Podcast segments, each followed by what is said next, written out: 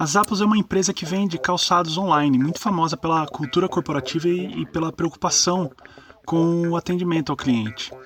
O processo de recrutamento das Zappos é muito rigoroso. Candidatos, eles realizam testes comportamentais, profissionais, e os selecionados começam um treinamento de uma semana. No último dia vem o teste definitivo.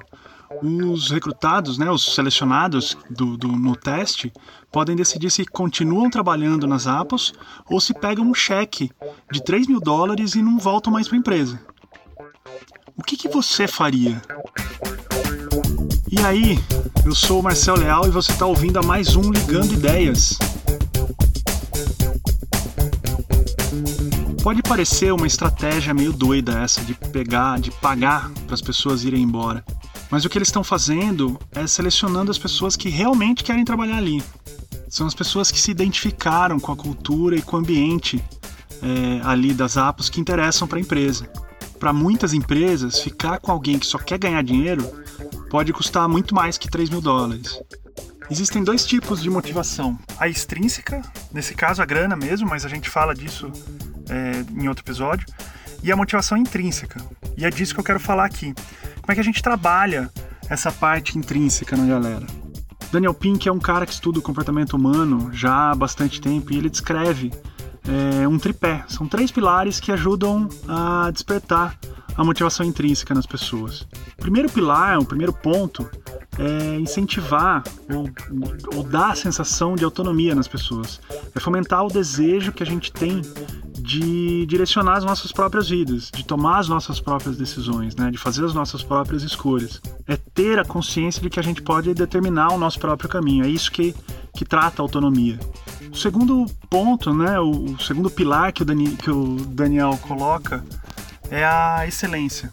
É a vontade que a gente tem de ser melhor em tudo que a gente faz, de buscar sempre é, desenvolver as habilidades que, que a gente precisa, as habilidades necessárias para continuar fazendo o que precisa ser feito de uma forma mais eficiente. Então a gente é aquela sensação de ficar cada vez melhor naquilo.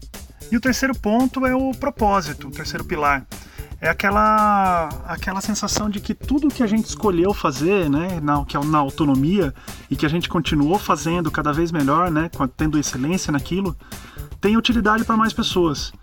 É, o propósito é quando a gente sente que aquilo serve para uma causa maior do que o que a gente, do que o que nos motivou inicialmente, né?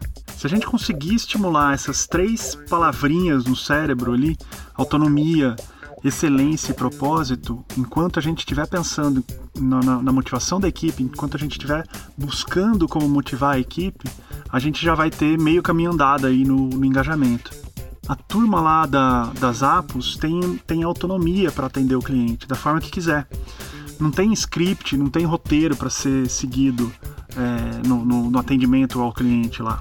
Então eles podem ir testando as abordagens e se tornando cada vez melhores no, no, atendimento, ao ponto de dar mais importância ao cliente do que a própria empresa em que trabalham, que é um baita de um propósito, né? Que inclusive é o próprio propósito das Apos, né? Como fala o próprio fundador da empresa. No longo prazo, diz o Tony, queremos que as pessoas associem as apps com um grande atendimento e serviço, e não com sapatos. A gente tem um ditado: somos uma empresa de serviços que aconteceu de vender sapatos, e roupas, e bolsas, e acessórios, e eventualmente tudo e qualquer coisa. O propósito das apps é atender bem o cliente. E eles conseguem selecionar as pessoas que têm esse mesmo propósito nesse processo de recrutamento deles.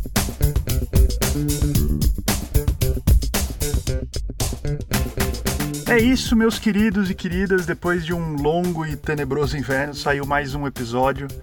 É, espero que eu consiga seguir quinzenalmente aqui, por aqui agora. É, algumas pessoas sentiram falta do podcast, me cobraram e, isso só me dá mais gás para continuar espalhando e, e ligando as minhas ideias aqui para você também poder ligar as suas ideias por aí também. Um grande beijo e até o próximo episódio. Tchau! Lord, Lord, Lord.